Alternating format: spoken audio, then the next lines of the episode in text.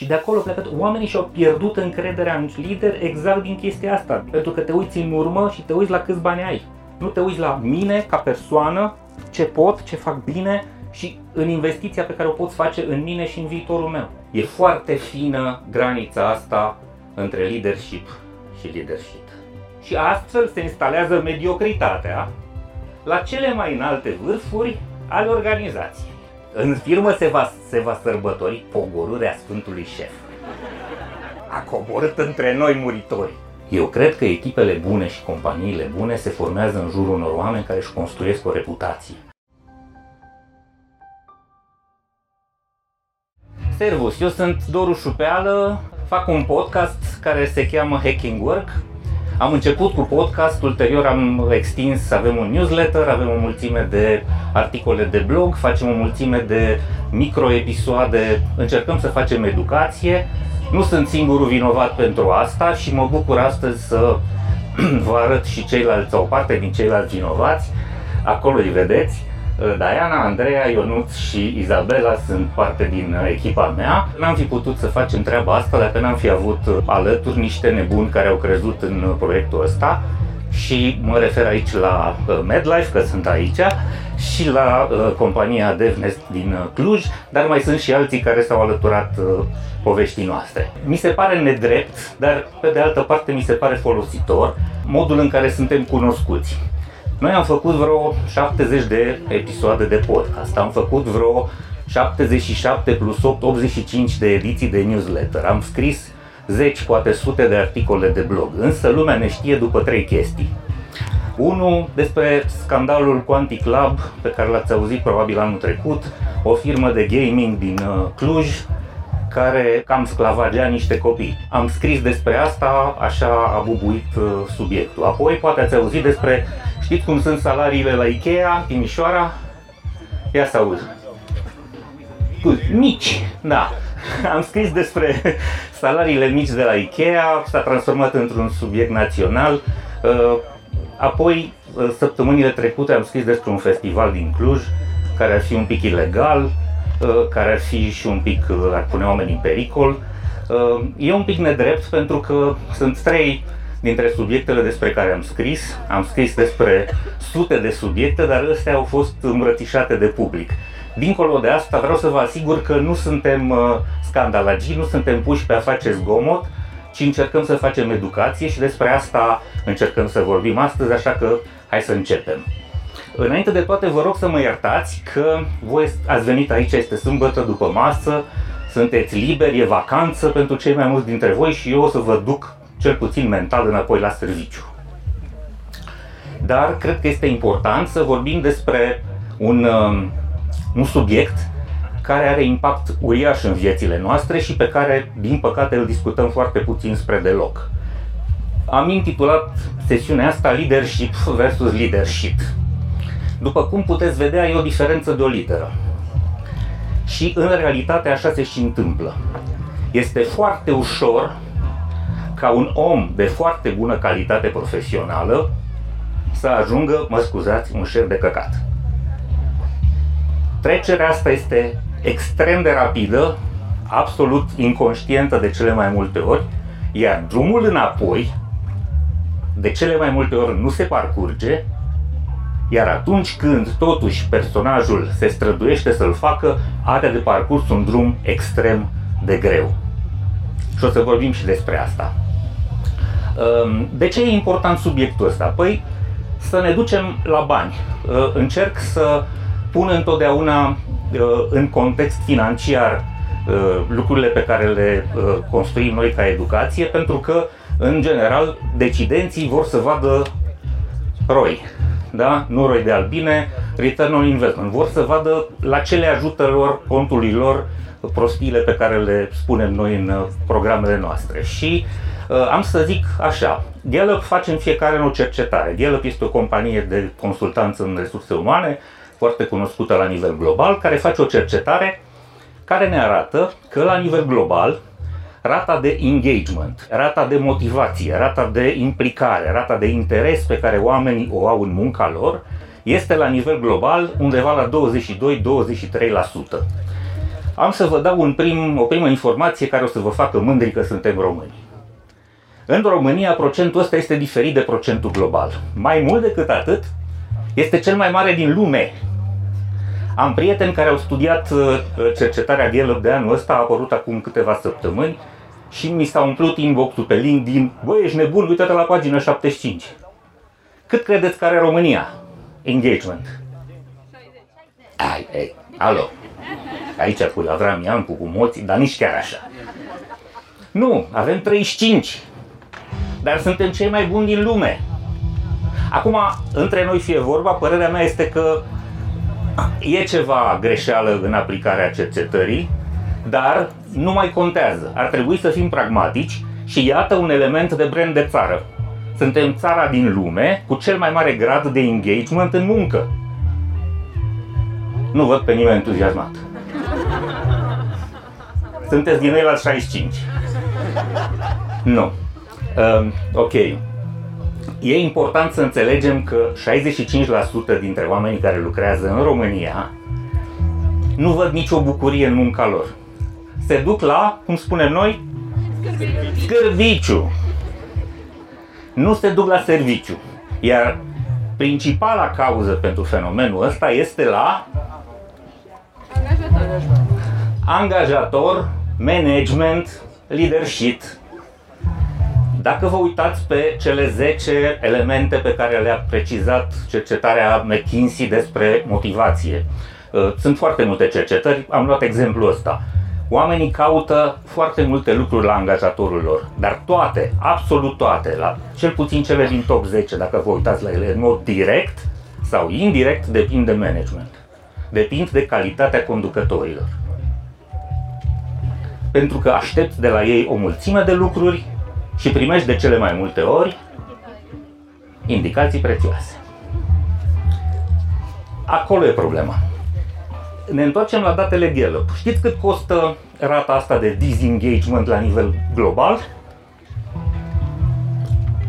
Aproximativ. Circa și ceva. Cât? Mai pune. 9,8 trilioane de dolari.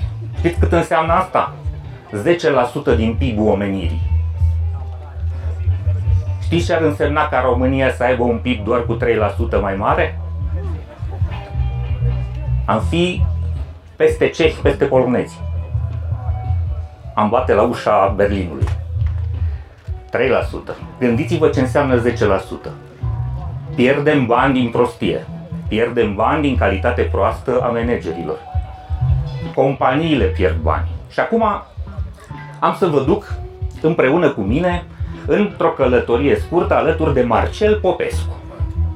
Am luat numele ăsta, e cineva Marcel aici?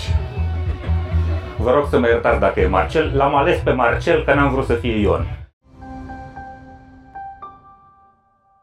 Acest episod vă este oferit de DevNest, compania de software pasionată de oameni, idei și expertiză digitală. DevNest este spațiul transparent și plin de oportunități unde oamenii se află în centrul tuturor acțiunilor și proiectelor. Este o comunitate în care descoperi ce te interesează și aprofundezi ce te pasionează. Cuibul în care cresc curajos și în siguranță oameni, cariere și soluții tehnologice. DevNest înseamnă evoluție și dezvoltare. Creăm oportunități, creștem o comunitate. Marcel Popescu.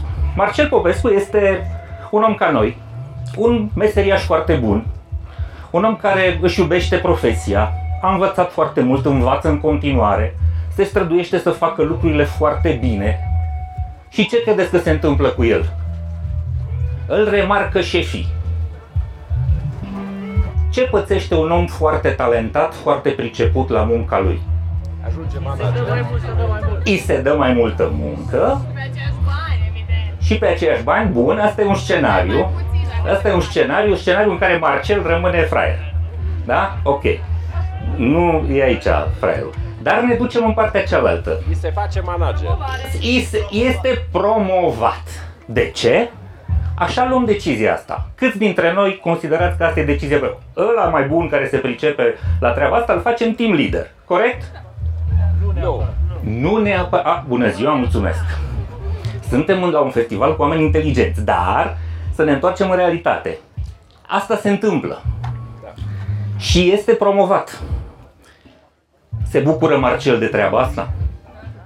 Evident. De ce? Se duce pe LinkedIn. Înainte era, se ducea acasă și își modifica plăcuța de pe ușă. Știți, era familia inginer Petrescu. Acum se duce pe LinkedIn și își face team leader. Sau se duce acasă și își schimbă plăcuța de pe ușă. Familia team leader Marcel Popescu. Prestigiu, reputație, poziție. Ce mai primește pe lângă asta? Bani în plus. Ne place? Sigur că ne place. Dar ce nu ne-au spus șefii noștri când ne-au făcut pe noi Marcel Popescu team leader? Că e altă meserie. Că e altă meserie, boss. E cu totul și cu totul altă meserie.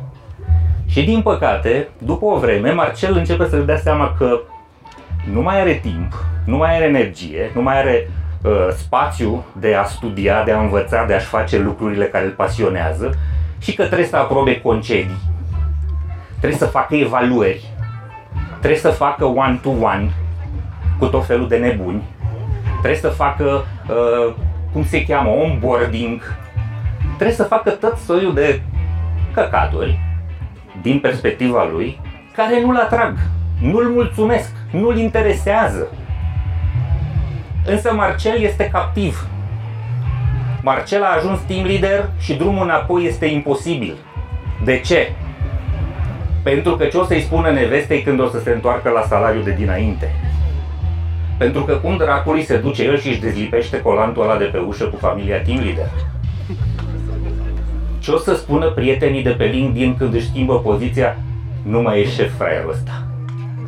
Corect? Drumul înapoi este de cele mai multe ori imposibil. Și atunci, Marcel al nostru e într-o poziție în care, cu siguranță, nu este bine.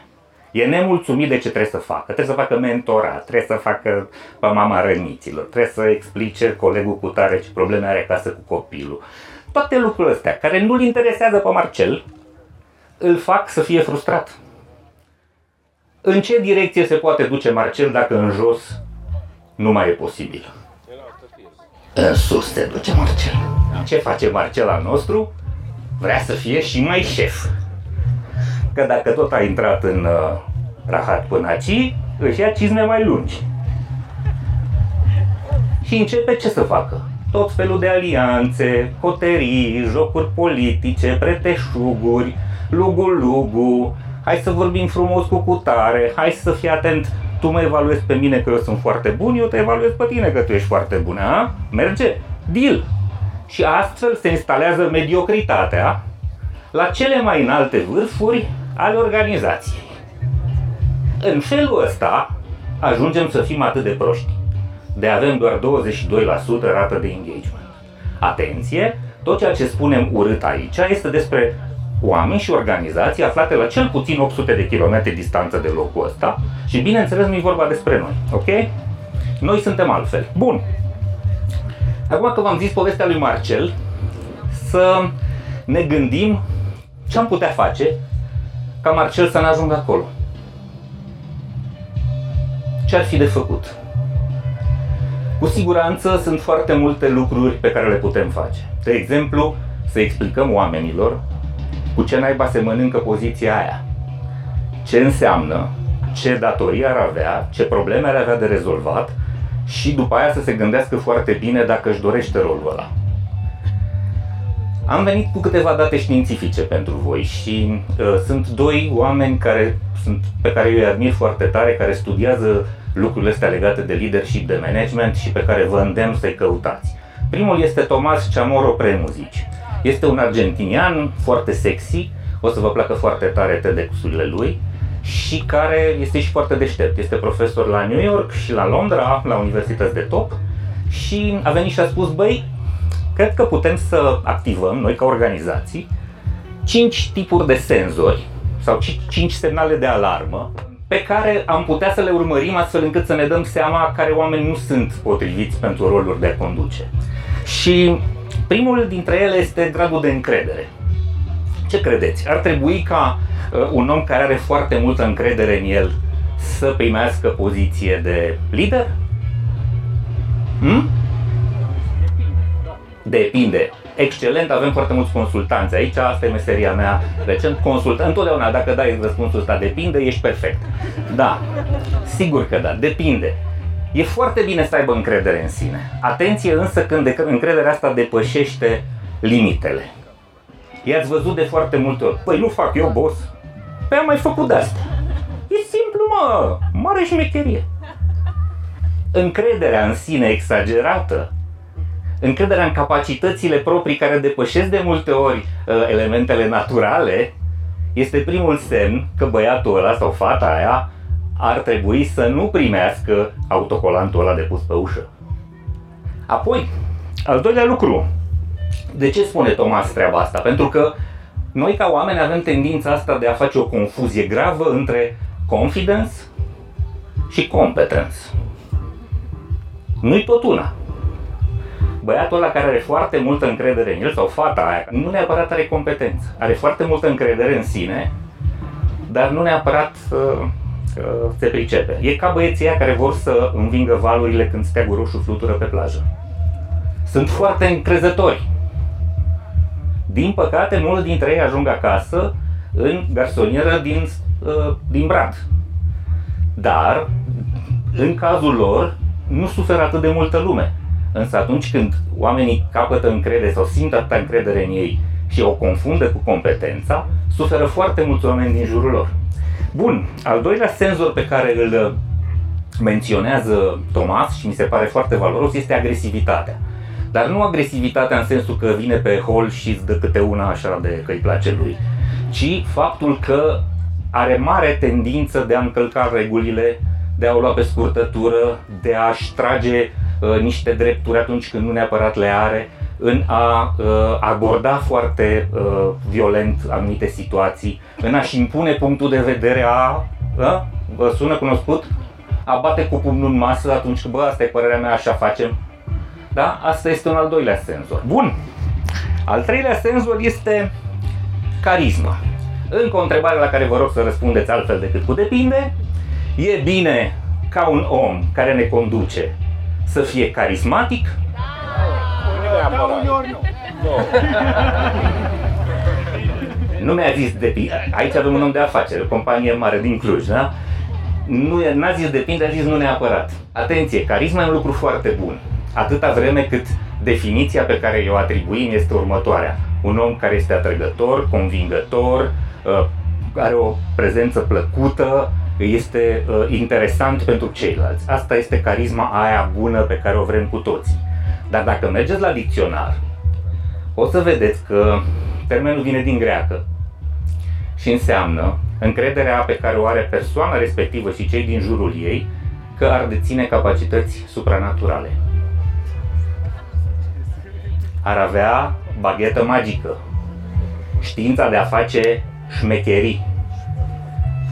Foarte mulți lideri din lume, uitați-vă la ei, îl dau exemplu pe băiatul ăla cu păr galben și uh, fără creier sub uh, părul galben, care a cumpărat anul trecut o pagină întreagă New York Times ca să anunțe că a dat în gaură din prima la golf o minge. Subsemnatul Donald Trump, fost președinte al Statelor Unite, a, în data de 14 nu știu cât, da, pe circuitul din Miami, am dat din prima Bărdi nu știu de care, în groapa numărul 14, chestie care nu s-a mai întâmplat nu știu câți ani.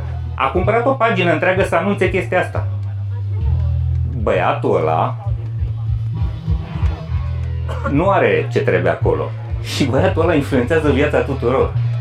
Da? Gândiți-vă la asta. Carisma, de foarte multe ori, are uh, problema asta uh, uh, odată cu ea și apare o problemă a noastră ca societate. Ne plac tipii carismatici. Se numește efectul Hollywood. Am fost învățați de cinematografia americană să iubim și să ne atragă super personajele. A început cu Superman, a continuat cu Batman, cu Catwoman, cu whatever, toți ăștia magici, miraculoși, care au ceva în plus. și care întotdeauna rezolvă magic situația. Dacă vreți și Bruce Willis. Știți bine de ce n-a jucat Bruce Willis în Titanic? I-ar fi salvat pe absolut toți. Da? Asta este carisma lui.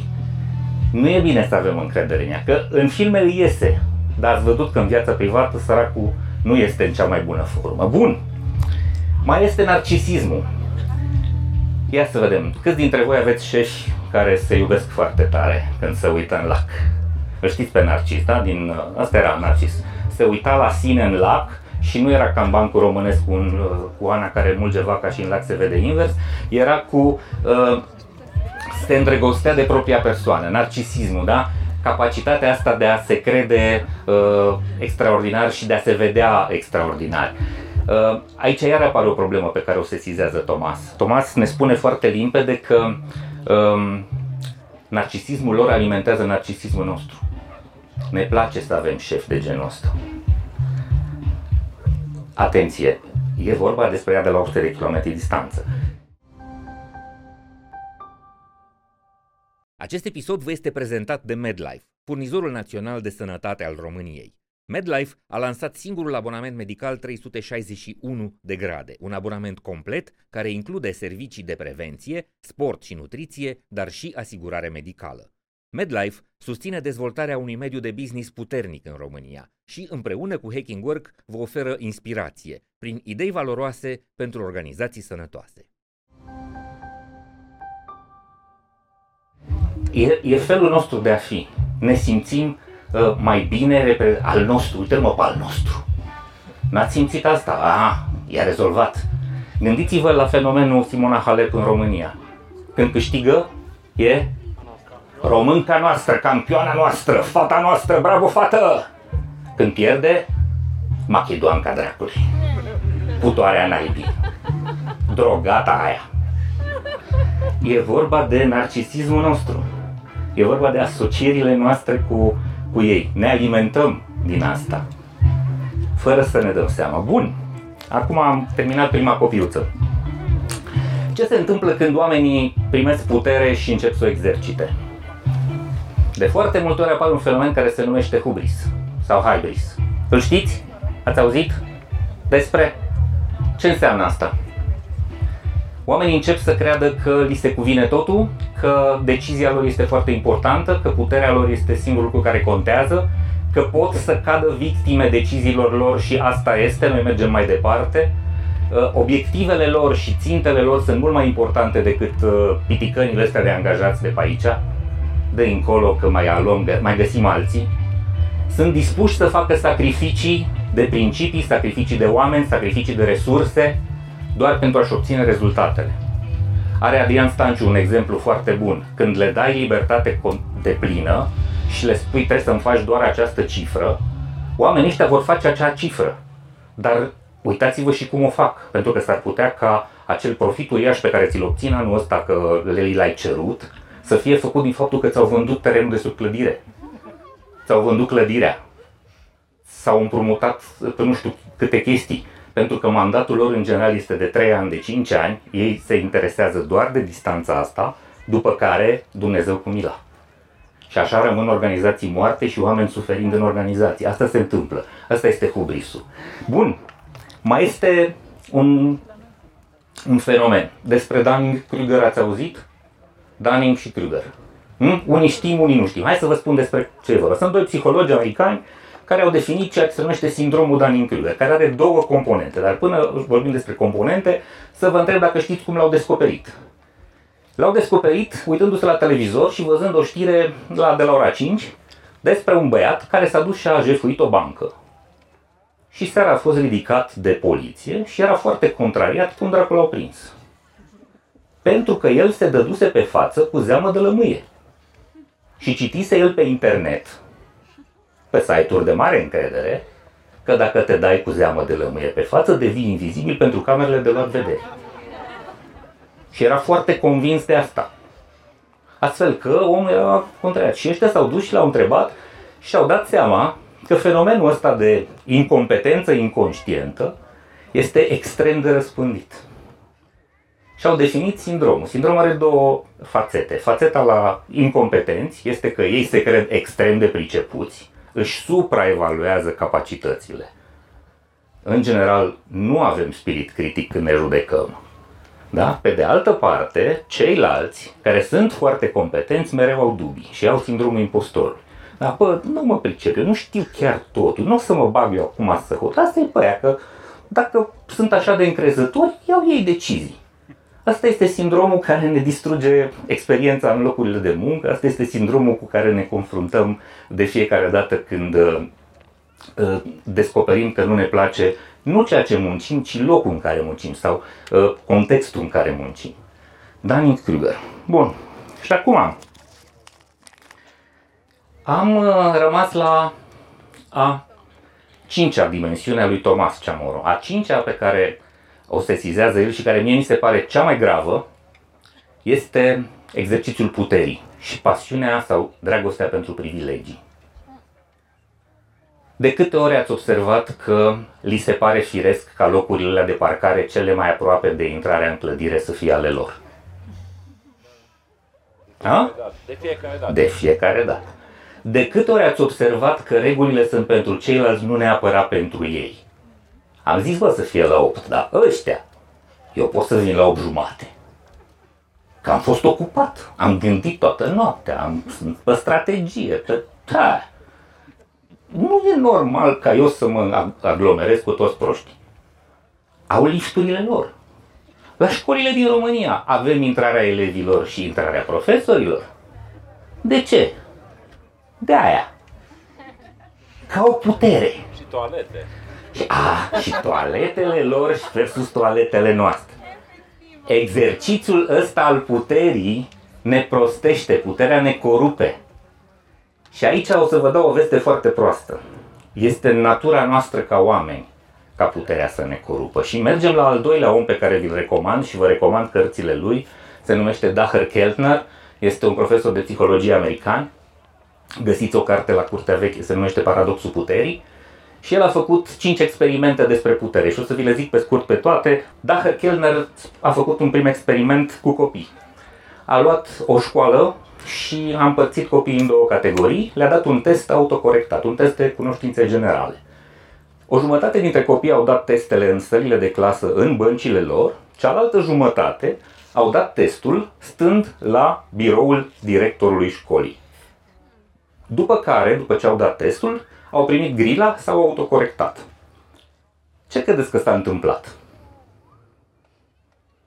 Copiii care au locuit la biroul directorului au furat autoevaluarea cu 80% mai mult decât ăilalți. De ce? Doar pentru că au fost așezați într-un spațiu care sugera putere. Adică au trișat? Au trișat, evident. 80% mai mult decât au trișat ăia care s-au autocorectat în, în sală. E în natura noastră umană să abuzăm de putere dacă ni se permite. Și o să revenim către final la zona asta.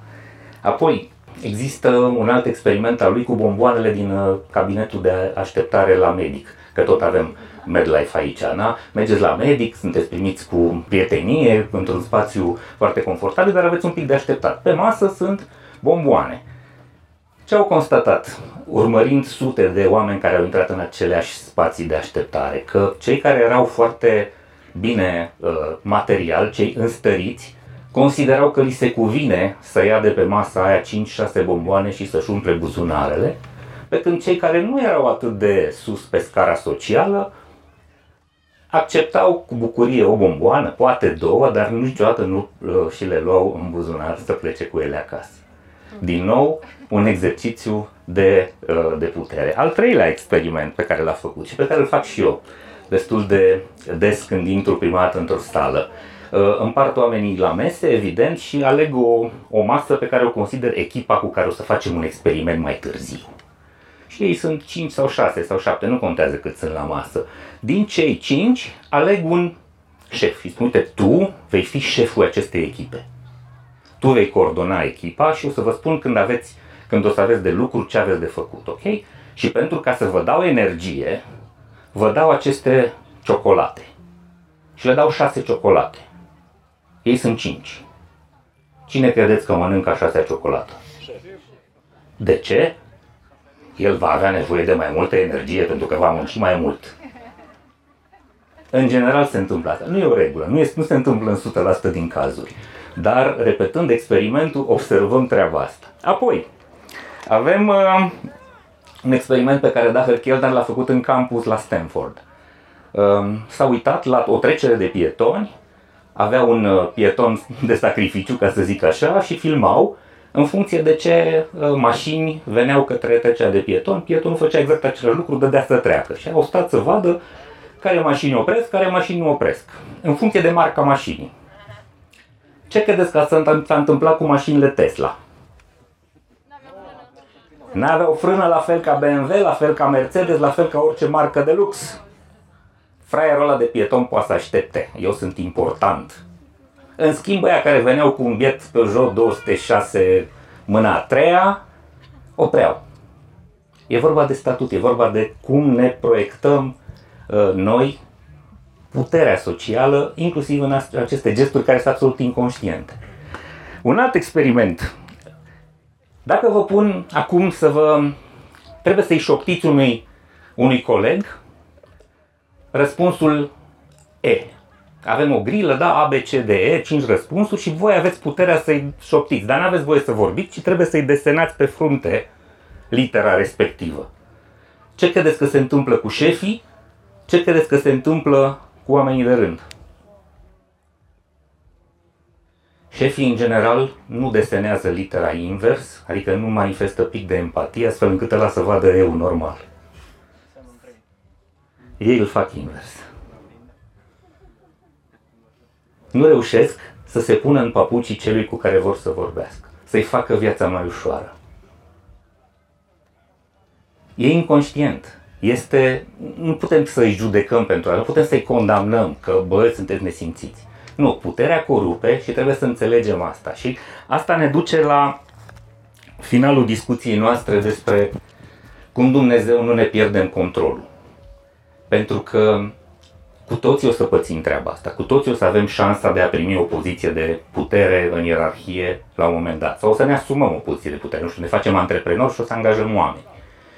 E foarte fină granița asta între leadership și leadership. Este foarte ușor să alunecăm într-o direcție din care ne va fi foarte greu să ne mai dăm autocolantul jos de pe ușă. Ne va fi foarte greu să recăpătăm încrederea oamenilor, ne va fi foarte greu să ne repoziționăm. Pentru că treaba asta presupune un exercițiu profund de smerenie, de deconstrucție. Trebuie să te faci bucăți și să te reconstruiești ca să reconstruiești încrederea. Nu poți să vii să-i spui celui care, căruia e pierdut încrederea, bă, gata, m-am schimbat, de astăzi sunt mult mai bun. Pe bune? Ce ai făcut, boss? Nu se poate asta. Și atunci este foarte greu și exercițiul ăsta de cele mai multe ori nu avem resursele de timp, de bani, de nu știu, de orice alt fel ca să ne putem recăpăta uh, încrederea oamenilor și să ne recăpătăm credibilitate. Și în momentul în care pierzi încrederea, ai pierdut cu totul meciul cu echipa ta, din păcate. Mai mult decât atât, trebuie să înțelegem că nu putem să facem asta singuri, să ne ținem cu picioarele pe pământ e mare nevoie să construim sisteme care să ne țină cu picioarele pe pământ, sisteme de feedback continue și sincere. Ceea ce din păcate nu există în organizații. Nu prea vor să primească feedback, nu prea vor să primească informația reală pe care o simt oamenii. E foarte inconfortabil să primești asta, e foarte greu să-ți spună ceilalți, bă, vezi că ai luat-o pe câmpii, vezi că ai fost nesimțit atunci, vezi că ai făcut tot tâmpenie acum. Este foarte greu să accepti treaba asta și de cele mai multe ori puterea și viteza, întotdeauna avem justificarea asta. Bă, avem treabă de făcut, nu avem noi timp de fasoane de astea. Da? Dar astea sunt soft chestii, sunt chestii soft. Lăsați-mă cu prostiile astea. Avem treabă. Cifrele, faceți-vă numerele. V-ați făcut targetul. Despre asta este vorba întotdeauna și e păcat că se întâmplă asta. De aia organizațiile performează prost. Avem un potențial uriaș. Gândiți-vă că organizațiile care fac engagement de 50-60% există, sunt rare, fac de 8 ori mai mult profit, de 8 ori mai multă cifră de afaceri uh, comparativ cu competitorilor. Și câștigă meciul pe termen lung. Despre asta este vorba, despre a face un sistem de a ține liderii la orice nivel în organizație cu picioarele pe pământ. A, a-i face să fie conștienți. Lucrez cu câțiva, sunt fericit să, uh, să am programele astea cu ei și muncim și construim ceea ce eu am numit liderometru. Le construiesc fie, fiecăruia dintre ei câte un sistem de uh, autoevaluare pe care îl aplică 360, da? un sistem, un set de întrebări, un set de parametri pe care și îl definește în funcție de contextul său și în, în funcție de stilul lui, pe care îl măsoară constant. Și își pune semne de uh, exclamare atunci când uh, cifrele pe care le realizează în evaluarea celor din jur încep să fie într-o zonă neconvenabilă. Este modalitatea conștientă în care oamenii ăștia își țin picioarele pe pământ. E foarte greu să facă treaba asta, însă nu e imposibil. Și oamenii au rezultate. Și am zis că hai să vedem, să desenăm împreună. Ce dimensiune? Am zis că ar fi cazul să facem un liderometru din 5 dimensiuni. Prima este evidentă, priceperea profesională. Suntem cu toții de acord că nu poți să fii un conducător bun dacă nu te pricepi la domeniul ăla. Însă nu trebuie să fii îl mai bun din sală. Dar trebuie să știi despre ce e vorba în businessul ăla. Corect? Și asta pentru priceperea profesională avem atât de multe instrumente de măsură încât nu o să insist. Doi la mână este vorba de priceperea soft. Prima e hard, a doua e soft. Priceperea ta de conducător. Aici este un spațiu gigantic de măsurat pe care nu-l măsurăm niciodată. Și e vorba de empatie, compasiune, calitate în comunicare, onestitate. Ce mai vreți? Ziceți voi, ce ați vrea de la liderii voștri? Să-mi dea putere, să aibă încredere în mine, să-mi dea autonomie, să-mi dea libertate, să mă ierte când greșesc, să mă acopere când, uh, când greșesc. Toate lucrurile astea sunt extrem de importante. Este uriașă lista. Din păcate, nu o măsoară nimeni și nu educă nimeni. Și mai sunt trei zone care eu cred că sunt importante și care scapă multora. Prima ar fi ceea ce eu am numit prestigiu. Prin ce ești recunoscut și cunoscut. Eu cred că echipele bune și companiile bune se formează în jurul unor oameni care își construiesc o reputație, care atrag. Eu cred că performanța se face acolo unde oamenii vin să lucreze special cu o persoană. Pentru că persoana aia are anumite calități, are o anume reputație. Nu contează că este o reputație locală, strict în companie sau în, în, în orășelul lor mic. Poate să fie o micro-reputație, uh, dar dacă oamenii vin și candidează, vor să uh, facă parte din echipa acelei persoane, asta este un semn că persoana aia are această dimensiune a prestigiului. Apoi, un alt element extrem de important sunt principiile. Hai să listăm care sunt lucrurile care îți ghidează viața, valorile tale reale, care sunt regulile pe care tu le respecti cu sfințenie, pentru că sunt importante pentru tine și astea hai să le măsurăm constant. În primul rând trebuie să le faci cunoscute celorlalți și ceilalți să-ți dea feedback pe ele. Dacă tu ești un om care apreciază foarte mult lăcomia, atenție, inclusiv lăcomia poate să fie un principiu de viață cu care oamenii să rezoneze, dar spune-le dinainte. Și vor veni să lucreze cu tine ăia care consideră că lăcomia e bună. Greed is good. Țineți minte Wall Street filmul?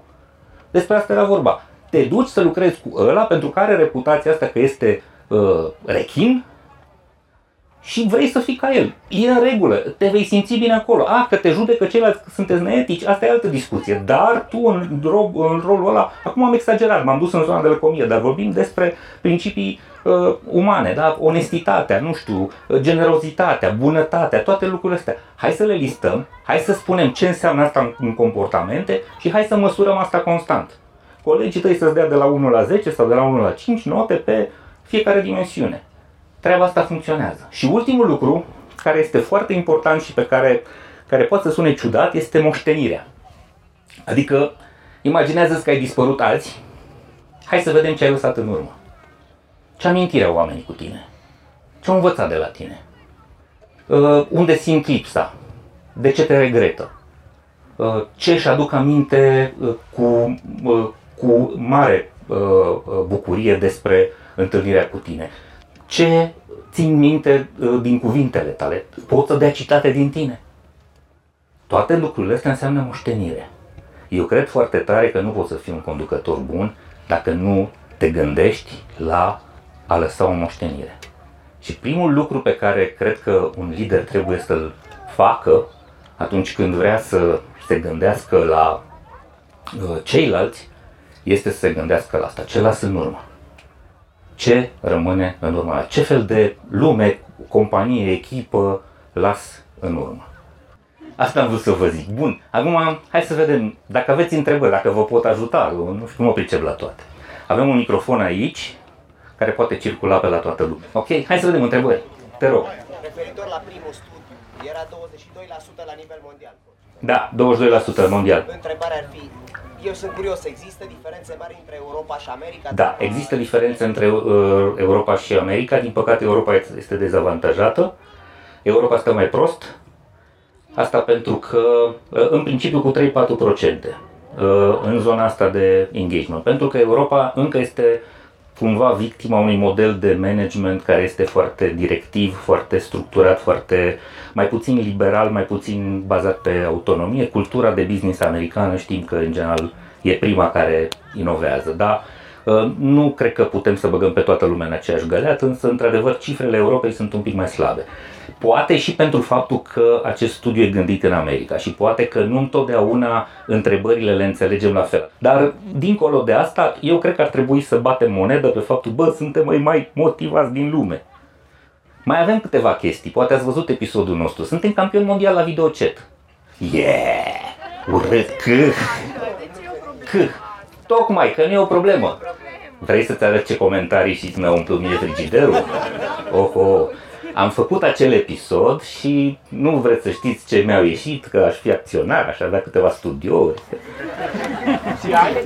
Nu! Aia e problema, că nu. Încă nu. Și nevastă mea crede că am. Glumesc. Da, nu, eu, am cre- eu cred că e foarte normal să dăm o voce și acelui domeniu și să luăm lucrurile bune pe care le putem înțelege de acolo. Eu am înțeles din chestia asta cu campion glo- global la videochat faptul că avem niște abilități. Eu gândesc tot în structură de asta, de resurse umane. Bă, dacă suntem cei mai buni din lume, deși nu avem numărul de modele al columbienilor și al rușilor, înseamnă că ceva facem foarte bine.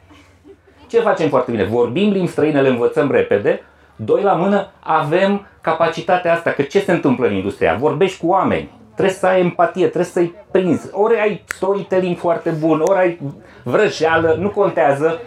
Avem ceva bun, hai să luăm de bă, este de fapt, e factor diferențiator în marketing, trebuie să căutăm asta. Ce ne face așa de bun? Hai să le dezvoltăm.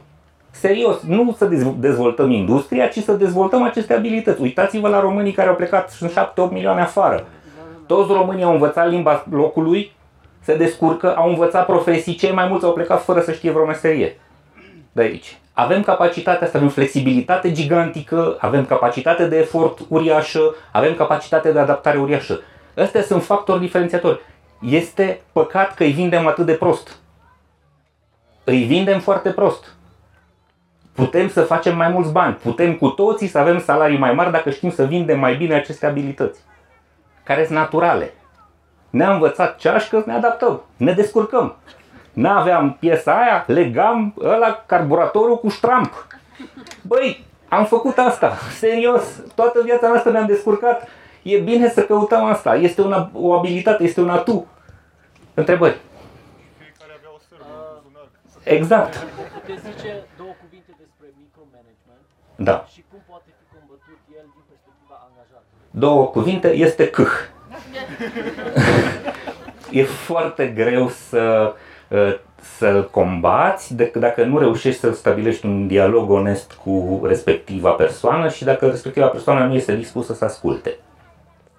Eu cred că totul trebuie să se întâmple gradual, trebuie să o faci în etape, trebuie să te străduiești să stabilești niște uh, canale de comunicare și să demonstrezi că dacă ți se lasă mai multă libertate, obții rezultate. Aici e principala problemă, e un război acum și îl știți, îl simțiți cu toții între uh, șefii care vor să ne aducă înapoi la birou, cu totul, și angajații care vor să-și păstreze libertatea asta de a lucra cel puțin câteva zile de acasă. Pentru că 86% dintre uh, angajați spun că suntem mult mai productivi de, de acasă, 86% dintre manageri spun că productivitatea s-a dus dracului. Pentru că vorbim despre două productivități diferite.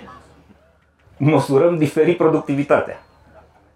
Și prima dată trebuie să stabilim, boss, cum măsurăm ce vrei de la mine? Mai mult nu o măsurăm, să știți. Exact. Acolo e problema. Și de asta cred că primul pas este să sta, hai să vedem ce vrei, de fapt. Și hai să le facem măsurabile.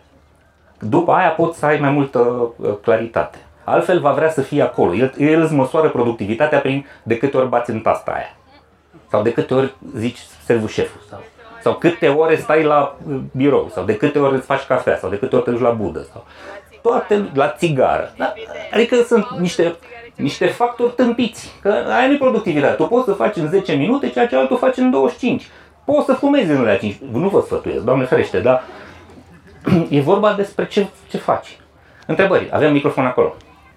Cumva mi se pare că termenul ăsta de lider e tradus greșit în limba română, șef. Liderul de fapt e o persoană care adună alți oameni. Ai, ai spus chestia asta foarte bine. Și cumva, în studiile de care menționai tu, actorii principali sunt companii comerciale. Dar lideri avem peste tot. De exemplu, eu sunt profesor. Da? Să mă prezint în fața unor copii și vreau să fiu un lider bun, un exemplu pentru ei. Corect. Sunt astfel de metrici, nu știu, calculate pentru domnul ăsta sau astfel de studii în direcția asta.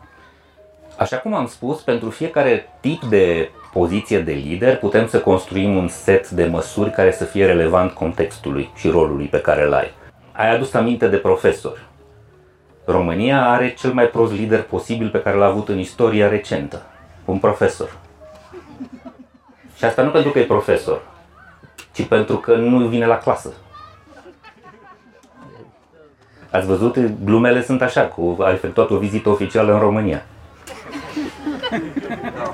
Da, revenind la asta, este prezența și frecvența interacțiunilor este unul, unul dintre factorii esențiali în, a, în a-ți construi relația cu, cu echipa ta, cu gașca ta, cu oamenii tăi. Da, uh, avem multe uh, traduceri greșite sau există foarte multe discursuri, ce trebuie să fii, să fii mai bine lider, mai bine manager, Depinde de context. Sunt contexte în care trebuie să gândești managerial, trebuie să te uiți la ce resurse ai, ce obiective ai și să gândești economic. Sunt situații când trebuie să gândești ca un lider, băi, cum se simt oamenii mei, cum îi fac să se simtă, cum le fac o bucurie, cum, nu știu, le, le găsim un timp să ieșim împreună. Toate lucrurile astea se țin mai degrabă de zona asta de ai duce cu tine. Cred că cea mai bună traducere este conducător. La noi, din păcate, termenul ăsta este încă viciat pentru că l-am avut pe ăla de era geniu Carpaților și era conducător și nu prea vrem să luăm încă termenul ăsta că era s-a păstrat conotația, conotația respectivă, dar asta este conducător. De ce? Hai să descompunem termenul. Conducere. Duce cu tine. Haideți cu mine, oameni buni. Hai să facem chestia asta împreună. Asta ar fi cea mai bună uh, cale, numai că vedeți cum e conducătorul nostru, noi stăm în Buda asta de aeroport la Cluj și el zboară cu avioane private. N-are cum să fie conducător, că nu mergem cu el. El merge pe alte trasee. Exact. Adică hai, hai cu noi în sala asta de așteptare. De, de acolo pornim împreună. Acum nu vreau să o ducem în politică, dar în felul ăsta să înțelegem calitatea, calitatea liderilor în cât de tare stau împreună cu oamenii lor și merg împreună. Adică avem un drum de făcut, ăsta este drumul, ăsta e viziunea, ăsta e planul, vă ascult, schimbăm planul dacă simțiți că nu e în regulă. E vorba de a, a merge cu ei, de a fi în mijlocul lor. Acolo e cea mai bună traducere, te rog.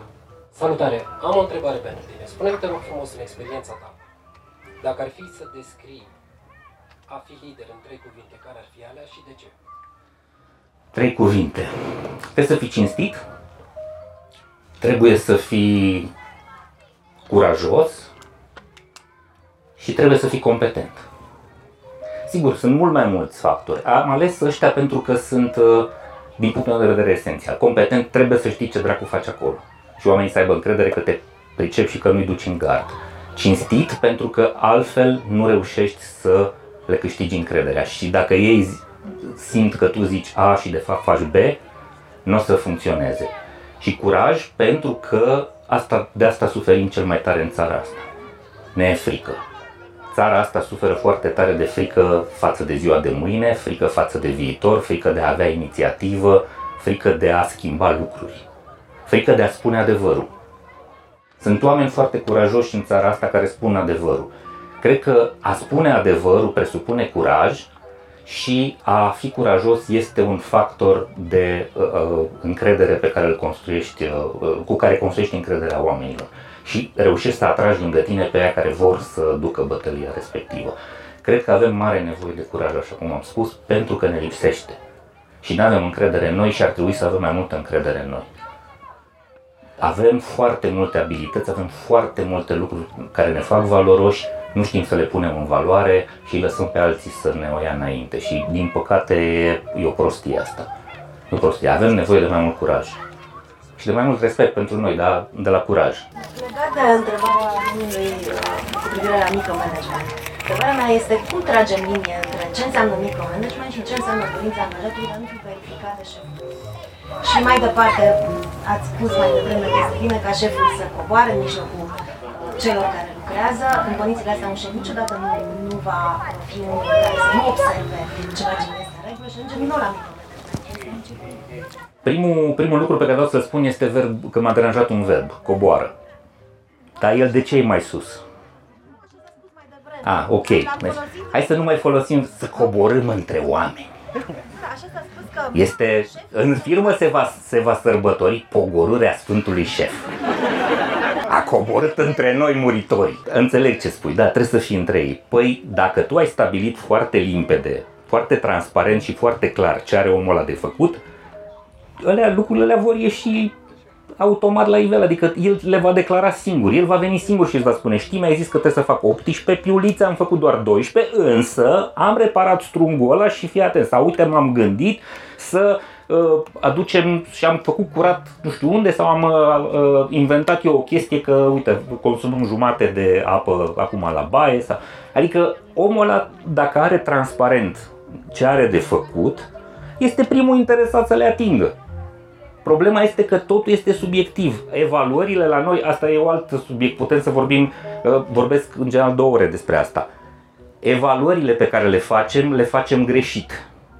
Tot sistemul de evaluare pe care îl facem noi le-am împrumutat de la corporații, corporațiile le-au adus din uh, zona de uh, economie industrială care e construită pe o filozofie de management de anii 60 industrie, ori noi suntem în altă parte acum. Noi evaluăm număr de șuruburi când pe noi ne interesează de multe ori vibrație. Am un exemplu pe care îl tot dau. Cel mai valoros angajat al unei companii IT din Porto uh, aveau 500 de IT-ști. Cel mai valoros artist uh, angajat era Dona Fernanda, 60 de ani, bucătăreasă. Femeia aia era cultura organizației, vibrația organizației, motivul pentru care oamenii veneau acolo, pentru că puteau să ducă în 11.000 alte companii care îi plăteau mai bine în Porto. Dar dacă ne uităm la evaluare, Mare Rahat a făcut două ciorbă la prânz. Așa o evaluăm. Nu evaluăm ce trebuie. Mai mult decât atât, evaluăm uitându-ne la trecut, nu uitându-ne la viitor. Și mai mult decât atât, de cele mai multe ori evaluările sunt falsificate pentru că tu, manager, știi dinainte câți bani poți să dai majorare. Înțelegi? Și este reverse engineering. Adică, nu, acum cum îi explic eu la fraierul ăsta că pot să-i dau doar 2%.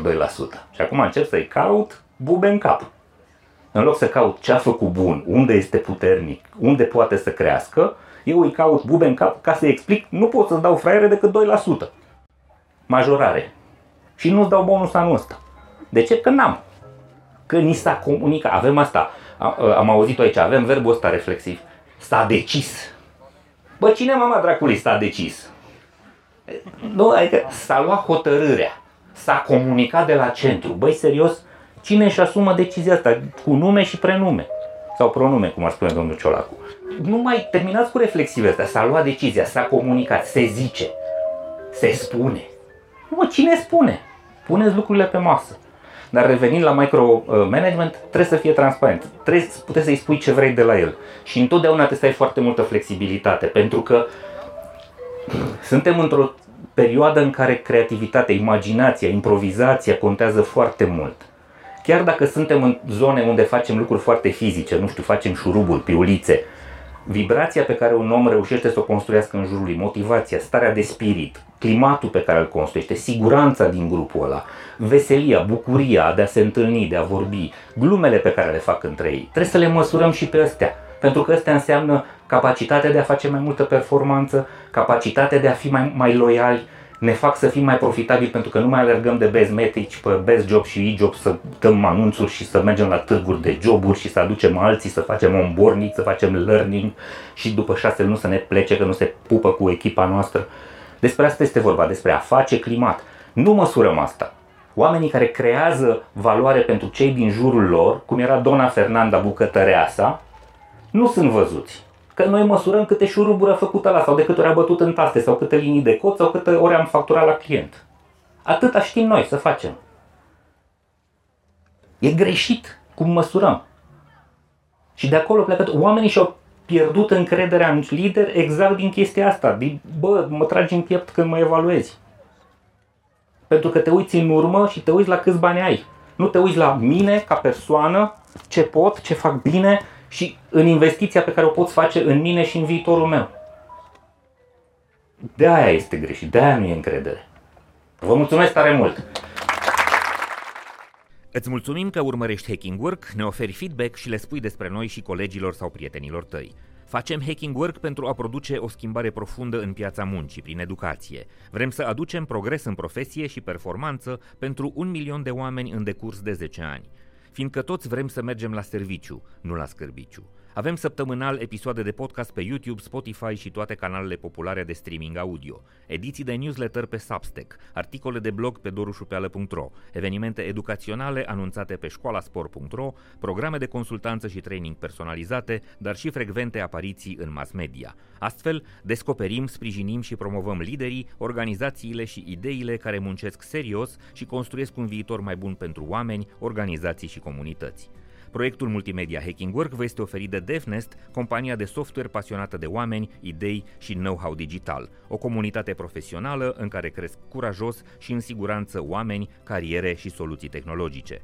Acest proiect este sprijinit de asemenea de MedLife, furnizorul național de sănătate al României, care susține dezvoltarea unui mediu de business puternic în România și alături de care vă oferim inspirație prin idei valoroase pentru organizații sănătoase. Până la următoarea noastră întâlnire, să fiți sănătoși, voioși și mintoși. Servus!